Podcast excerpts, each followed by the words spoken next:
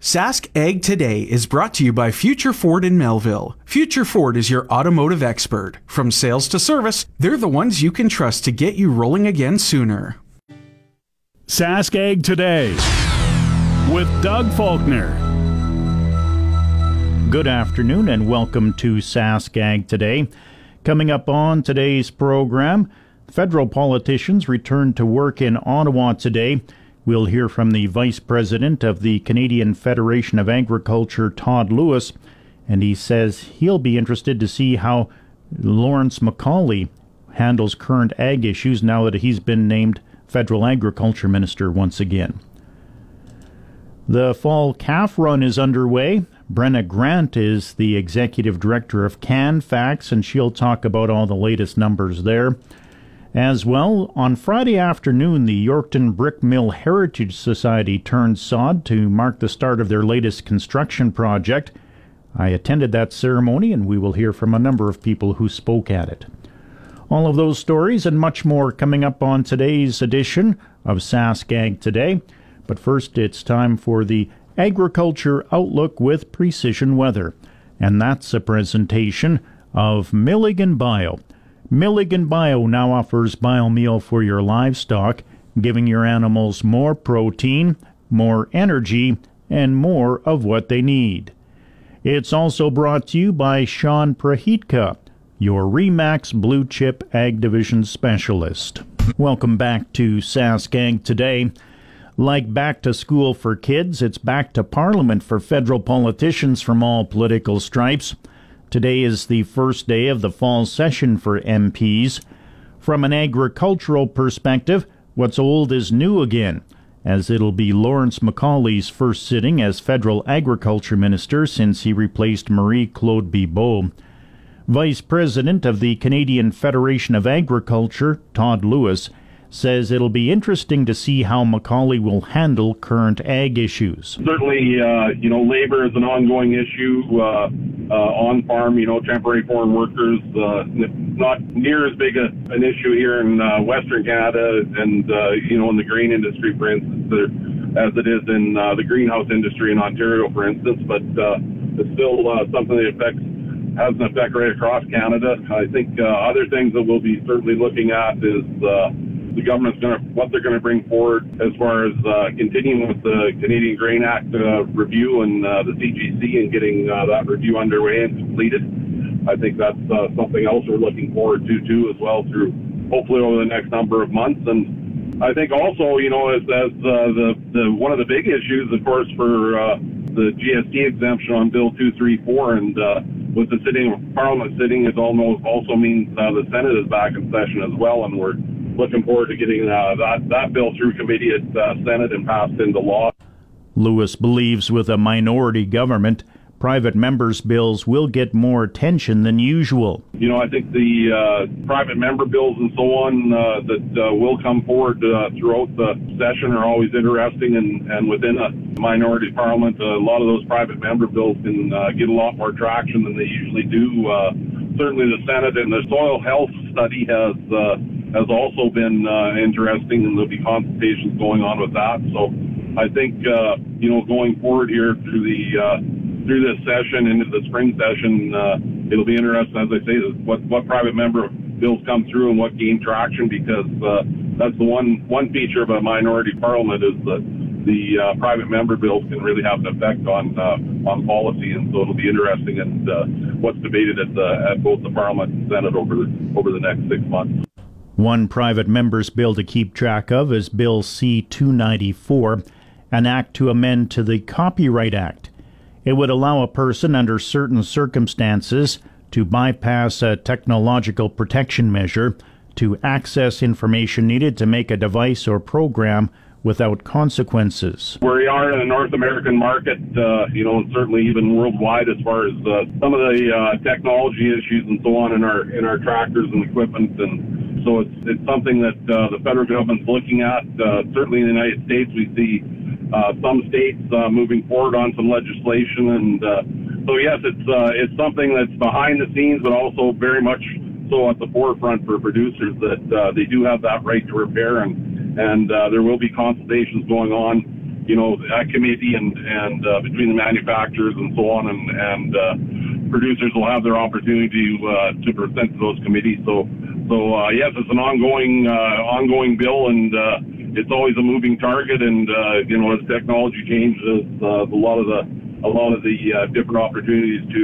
uh, fix and repair things, it gets more and more difficult. And so hopefully we're going to end up with, uh, you know, legislation that uh, has more of a balance than than uh, what currently happens on at the farm gate as far as uh, some of the repair process on, on some of the technology and being able to repair, you know, away from the manufacturers and perhaps work on, on it yourself.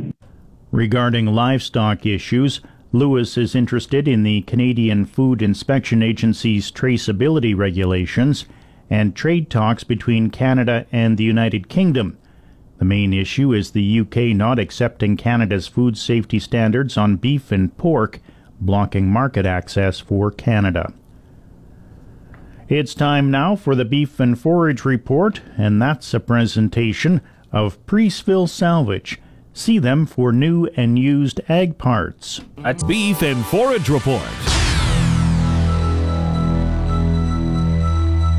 Chicago Mercantile Exchange live cattle futures scaled to life of contract highs on Friday on firmer cash market prices and tight supplies of market ready animals. Feeder cattle futures also posted contract highs across the board, drawing additional support from weaker feed corn prices.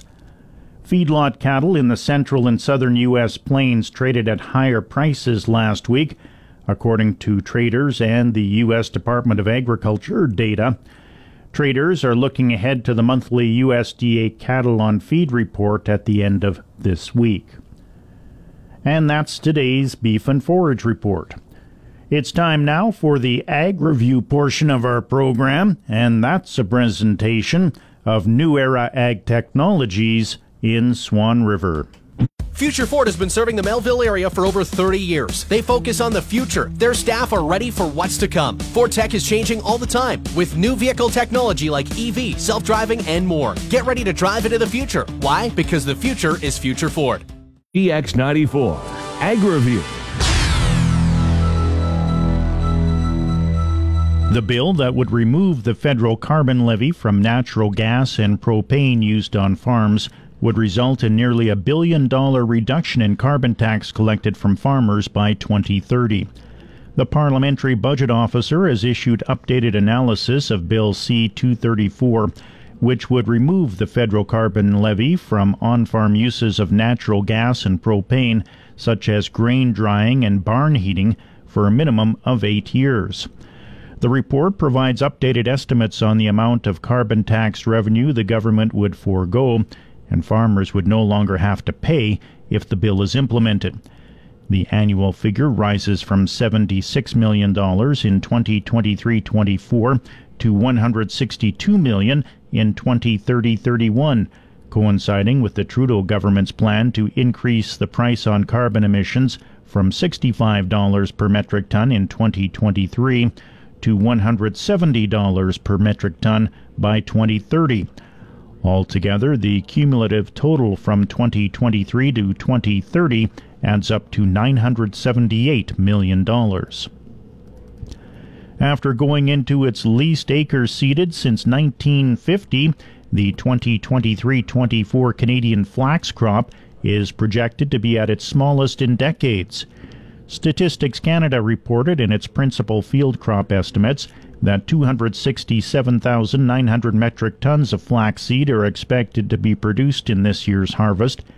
The total not only represents a 43.4% drop from the previous year's 434,175 metric tons, but it would also be Canada's smallest flax crop since 1967, when 238,250 metric tons were produced. This year's Canadian flax crop would also be the second smallest since 1954. For yield, 18 bushels per acre were produced on average, the second smallest since 2005, only ahead of 13.7 bushels per acre in 2021. Last February, StatsCan had projected 500,000 metric tons for the 2023 24 crop, but hot and dry conditions on the prairies and lower prices due to a lack of competitiveness with Russia and Kazakhstan, as well as other domestic oil seeds, limited production. CN and CPKC Rail supplied a combined 92% of hopper cars ordered in Grain Week 6, a modest improvement from the previous week's 91% order fulfillment performance. The small improvement in overall performance reflects a slight decline in performance for CN and a small improvement in performance for CPKC. In supplying 88% of hopper cars ordered on time in week 6, CN saw performance decline from the 89% order fulfillment performance they posted in week 5. CN performance remains below the 90% performance threshold for the second consecutive week and for the third time in the last four weeks. CPKC order fulfillment performance improved slightly, with the railway supplying 95% of shipper orders in week 6 as compared to 93% order fulfillment performance in week 5. CPKC continues its run with now 22 straight weeks with order fulfillment performance above the 90% threshold. Two cargo ships arrived in one of Ukraine's ports over the weekend using a temporary Black Sea corridor established by Kyiv following Russia's withdrawal from a wartime agreement designed to ensure safe grain exports from the invaded country's ports. The vessels are the first civilian cargo ships to reach one of the Odessa ports since Russia exited the grain deal. The two ships will be delivering some 20,000 metric tons of wheat to countries in Africa and Asia. For months, Ukraine, whose economy is heavily dependent on farming, was able to safely export its grain from Black Sea ports under a deal brokered by the United Nations and Turkey to ensure safe shipments. But Russia withdrew from the deal on July 17th, with Kremlin officials arguing their demands for facilitation of Russian food and fertilizer shipments had not been met. And be sure to listen to the latest SaskAg Today podcast. It's brought to you by Future Ford in Melville. And that's the ag review portion of our program. Please stay tuned. SaskAg today will return right after these messages. Livestock market conditions. U.S. live cattle futures for October closed at 186.32 today. That's down 60. December live cattle closed at 191 even, down 82. October feeder cattle closed at 260.95, down 352. November feeder cattle closed at 265.42, down 270.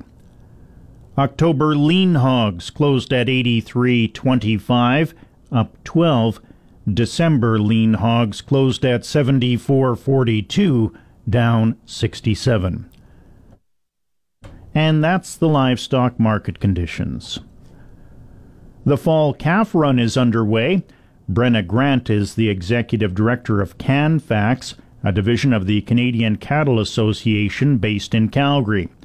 She spoke with SaskAgToday.com's chief agricultural editor, Kevin Hursh. The fall calf run, have we seen actually an early start to calves coming to market this year? Absolutely. We've seen increased volumes uh, here in July and August, not only on our electronic sales for forward delivery into the fall, but here in August in particularly, we've seen larger auction market volumes that have really indicated that the fall calf run has started early.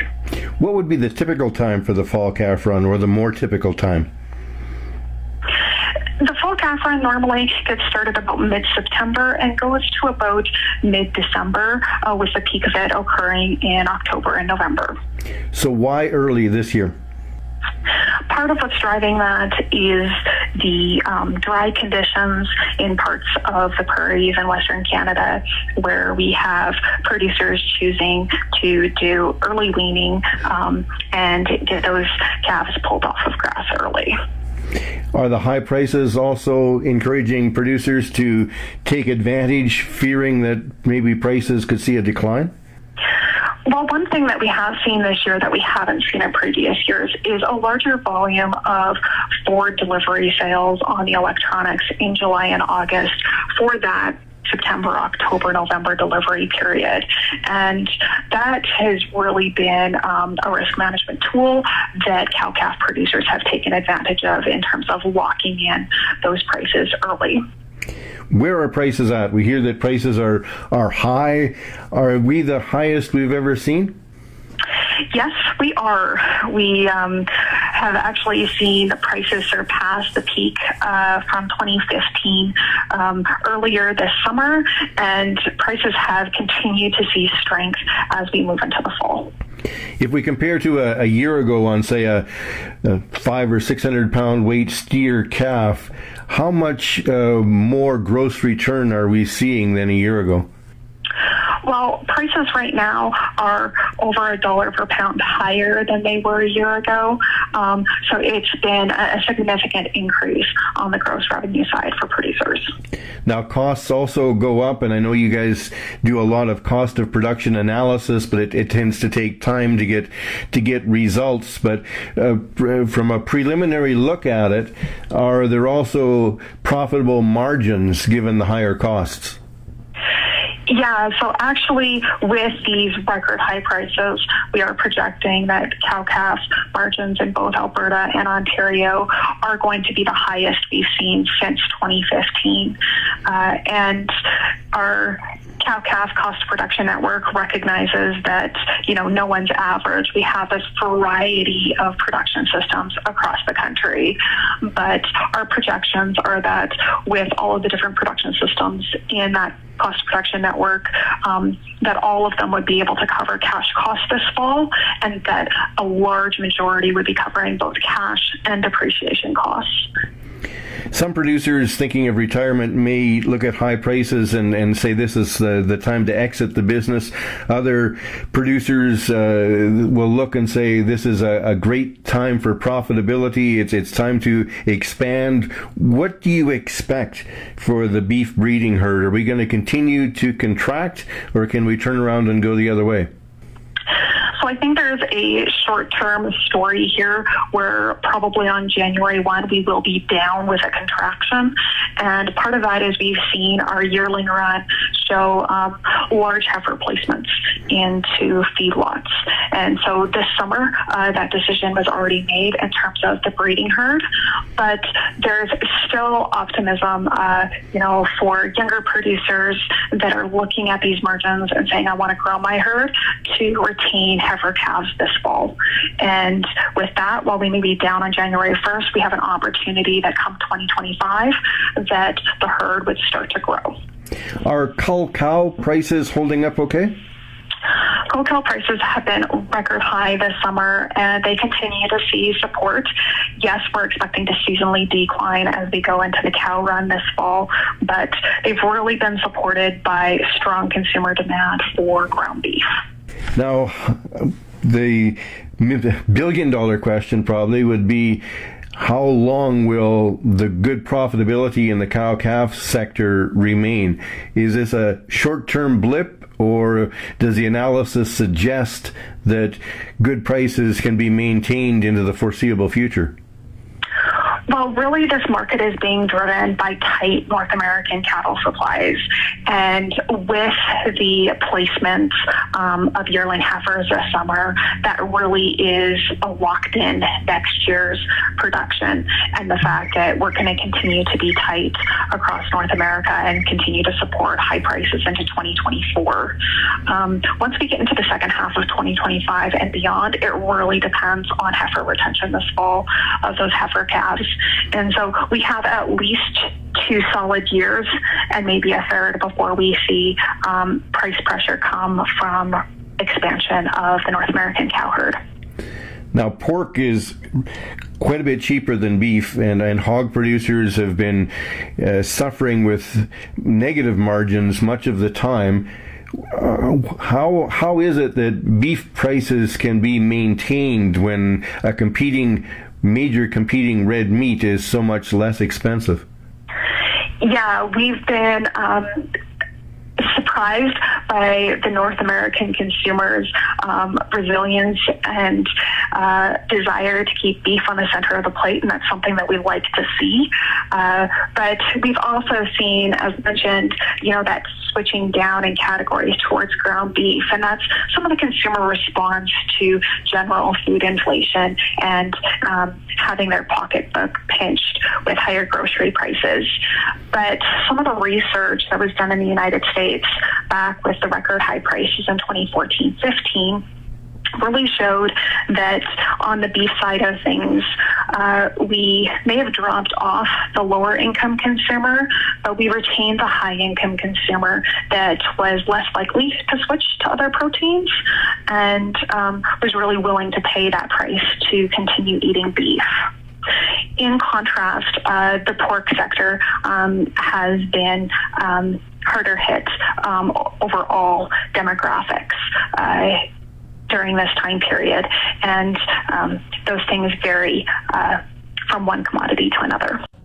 Brenna Grant is the executive director of CanFax, a division of the Canadian Cattle Association based in Calgary.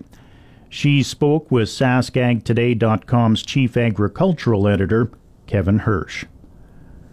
Please stay tuned. SaskAg Today will return in one minute's time. Welcome back to SaskAg Today. I'm Doug Falconer. It's sunny and 23 degrees in the Yorkton Melville region. I'll have your complete weather details coming up at the top of the hour. On Friday afternoon, the Yorkton Brick Mill Heritage Society turned sod to mark the start of their latest construction project. They're building an interpretive station next to the historic flour mill, which turned 125 years old this year. It's a combined interpretive center and event space. The first guest speaker was Yorkton MLA Greg Ottenbreit. It's a pleasure to be here on behalf of the Saskatchewan government today to acknowledge the 125th anniversary of the brick mill, but also that, that historic, along with that historic anniversary, is again the kickoff, the sod turning for this uh, historic build that's going to serve this uh, this community and quite frankly the area and the province for many years to come. Yorkton Mayor Mitch Hippsley was next to speak. Everyone, this has been a very long journey of tenacity, courage, commitment, determination, and above all, vision from an incredible group of Yorkton citizens that believed in the importance of this building, the site where Yorkton gathered at the turn of the century. Almost everyone who came to Yorkton came to this site. They came here to grind their flour or grind, grind their grain into flour. This was the center of Yorkton's universe at the time. It's hard to believe that we're here once again, 125 years later, thanks to the entire committee. The Brick Mill Committee is writing a brand new chapter, generations to come. No question about it. I do believe it'll be here another 125 years from now as well. It's people like this committee that make Yorkton what it is. This is what community is. This is what we do. And this is why we are here today.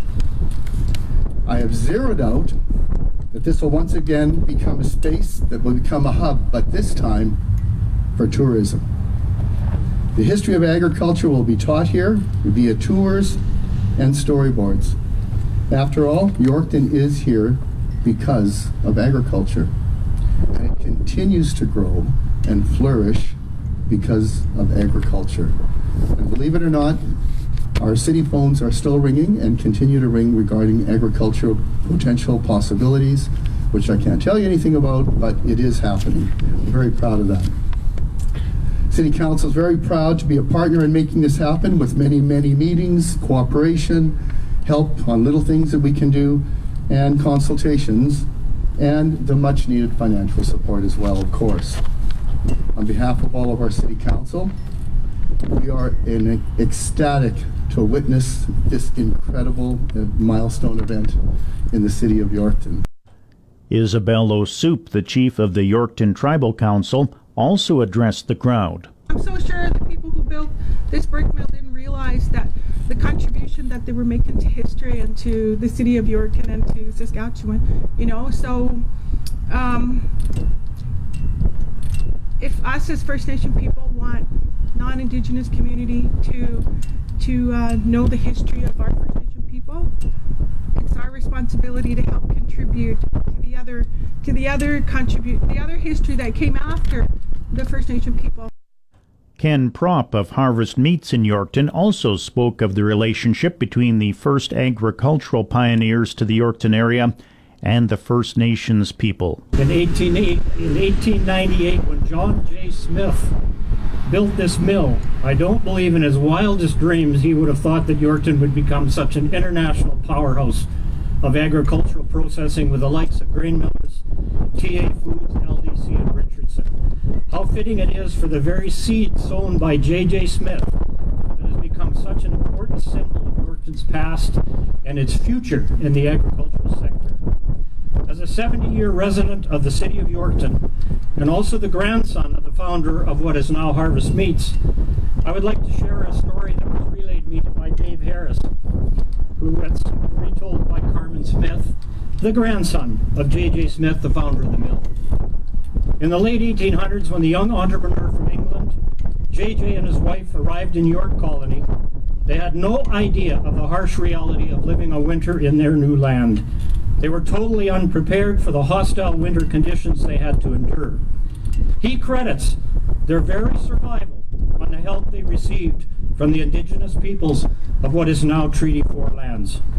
How magical that is that the descendants of these same indigenous people have stepped up physically and financially to help save, support, and restore this unique historic piece of Yorkton's past. A big thank you to the executive past and present and the current directors for their commitment and foresight into repurposing this facility and helping us all to remember our past. Thank you also to all the many sponsors with gifts in kind and financial contributions that have taken a dream and turned it into a reality. Finally, Terry Tyson of Grain Millers Canada in Yorkton says their business also chose to get involved in the project. When the committee distilled some vision down into the into the new build that included advocacy for agriculture and agri-food, that is kind of what hooked. We have, um, you know, sort of one of the core streams of our community involvement is is uh, involved in that advocacy, if you want to call it that. So that was really an integral move, and I think it, it really put some wind in our sails, and um, you know caused us to write a check, and I think also it caused us to decide that this is something that I, I could put my time into as well. Work on the interpretive station is scheduled to begin this fall. The fundraising committee still needs to raise another $300,000 to complete the $2.1 million project. The Yorkton Mill is the last remaining brick, brick flour mill in Saskatchewan. With I 4. Commodities Update. The Commodities Update is a presentation of Ducks Unlimited Canada. Ducks is offering a new winter wheat program package that will help with your crop's yield and water retention. The winter cereal program package comes with agronomic advice from seeding to harvest and more. Well, canola futures closed down rather sharply right across the board today. November canola closed at $742 per metric ton, down $21.90. January canola closed at 750.70, down $21.80. December Minneapolis wheat still trading at 774 per bushel, down 15 cents. December Kansas City wheat closed at 735 per bushel, down 11 and a half cents. December Chicago wheat closed at 591 and a quarter, down 13 cents. December corn closed at 471 and a half, down four and three quarters of a cent. November soybeans closed at 1316 and three quarters, down 23 and a half cents. December oats closed at 4.54 per bushel, down 25 cents. And that's the commodities update. Please stay tuned. Saskag today will return right after these messages. 5 4. Commodities Update. The Commodities Update is a presentation of Ducks Unlimited Canada. Ducks is offering a new winter wheat program package that will help with your crop's yield and water retention. The winter cereal program package comes with agronomic advice from seeding to harvest and more. Well, canola futures closed down rather sharply right across the board today. November canola closed at $742 per metric ton, down $21.90. January canola closed at 750.70, down $21.80. December Minneapolis wheat still trading at 774 per bushel, down 15 cents. December Kansas City wheat closed at 735 per bushel, down 11 and a half cents. December Chicago wheat closed at 591 and a quarter, down 13 cents. December corn closed at 471 and a half, down four and three quarters of a cent. November soybeans closed at 1316 and three quarters, down 23 and a half cents.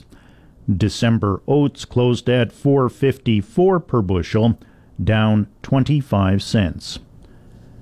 And that's the commodities update. Please stay tuned. Sask Ag Today will return right after these messages. I four. Farm Bulletin Board. The 34th annual Grain Millers Harvest Showdown is fast approaching. It'll be run uh, November 1st to the 4th on the Yorkton Exhibition Grounds. There will be free admission to Harvest Showdown as well as the trade show. There's also a grain show, a forage show, a pedigreed seed show, breeder's alley, a cattle show and sale, a chore team competition, horse pulls, ranch rodeo, stock dog competition. There will be school tours, 4 H clinics, as well as a senior supper and dance. So lots to see and do. That's the 34th annual Grain Millers Harvest Showdown coming up November 1st to the 4th on the Yorkton Exhibition Grounds. And Sask Ag Today is always available on podcast. Listen to past shows whenever you want. Find them easily by going to gx94radio.com. Also, you can hear the podcast on your Amazon Echo. Just enable the GX94 skill and choose Sask Ag today. And yes, it is free. It's now coming up on 1 o'clock in Saskatchewan, 2 o'clock in Manitoba. Time to check the GX94 precision weather forecast. For the Quill Lakes, Hudson Bay, Swan River, Broadview, Moosomin, Indian Head, and Yorkton, Melville, Roblin, Russell regions today. Mainly sunny, winds west southwest at 10 to 20, and a high of 27 degrees. For tonight, mainly clear, winds west at 10, and a low of 10. For tomorrow, partly sunny, winds west northwest at 15 to 30, gusting over 40 at times, a high of 21, an overnight low of 5. For Wednesday, mainly sunny, winds west northwest at 15 to 30, and a high of 21. For Thursday, sunny skies, a high of 20, and Friday, sunny, a high of 16. In the Pas, it's 20 degrees. Swan River, Dauphin, Brandon, Shoal Lake, Russell, and Roblin all reporting in at 22. Regina is at 23, Saskatoon 22, Hudson Bay 19, Broadview Moosomin 26, Indian Head 24, Wynyard Wadena Kelvington 21. The Yorkton Melville region has a sunny sky, a south wind at 15 kilometers an hour. 40% is the relative humidity. The temperature is 23 degrees. That's your agriculture weather, and that'll do it for Sask Ag today for today. Be sure to tune in again tomorrow at 12:15 Saskatchewan time for another edition of the program. It's time now for the news and sports headlines. Sask Ag Today has been brought to you by Future Ford in Melville. Future Ford is your automotive expert. From sales to service, they're the ones you can trust to get you rolling again sooner.